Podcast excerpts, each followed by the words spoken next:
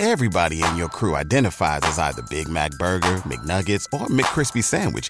But you're the filet fish Sandwich all day.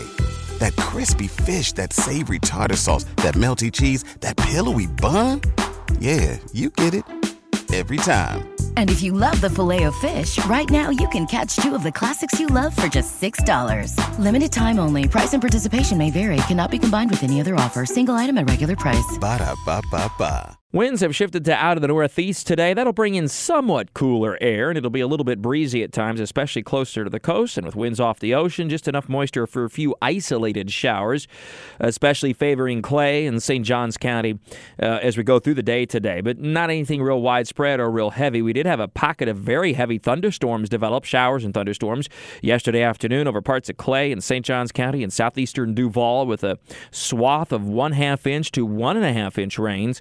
Uh, up and down the I 95 corridor, and then about uh, 15 to 20 miles either side of I 95 from about the rest stop at the Duval St. Johns County line on I 95 southward all the way to the Flagler St. Johns County line. Now, much of the rest of northeastern Florida, and that includes a good part of the metro area, did not receive nearly that significant of rainfall. There were some scattered brief heavy showers. The amounts were far, far less. Three hundredths of an inch, for example, at CBS 47 and Fox 30 and WOKV Action News Jax. Uh, just barely enough to measure, in other words, but some localized, much needed rainfall. Today it's pretty sparse. Rainfall amounts will be very light, leading to a very warm and humid Thursday. Tomorrow, Temperatures will jump into the um, low 80s, high humidity. A few afternoon showers will try to develop, and then those showers should become a little more widespread tomorrow night into Friday morning as the next strong cold front moves into the area. Now, even though the rain is fairly widespread, the amounts don't look to be all that great, averaging about a tenth to maybe a quarter of an inch, but a little bit of moisture for our soil uh, Thursday night into Friday morning. Once that front moves through, cooler temperatures on Friday will struggle to get out of the 60s near the Florida Georgia border, just get into the low 70s south of I 10 and hold steady for a good part of the day or even drop a little bit in the afternoon.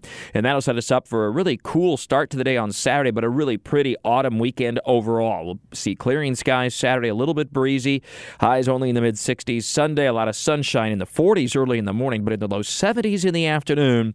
Kind of your quintessential autumn day for the the end of the weekend, the way it looks right now. So the fair gets underway, the Greater Jacksonville Agricultural Fair tomorrow, Thursday. Gates open at 5 p.m. Temperatures near 80 degrees, mostly cloudy. There may be a shower or two, uh, but pretty warm for the start of the fair. That will not last long, obviously, as we get into Friday and your weekend.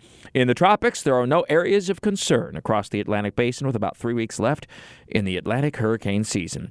Our weather all the time, I'm Chief Meteorologist Mike Buresh from the CBS 47 at Fox 30 Action News Jax First Alert Weather Center for News 104.5 WOKV.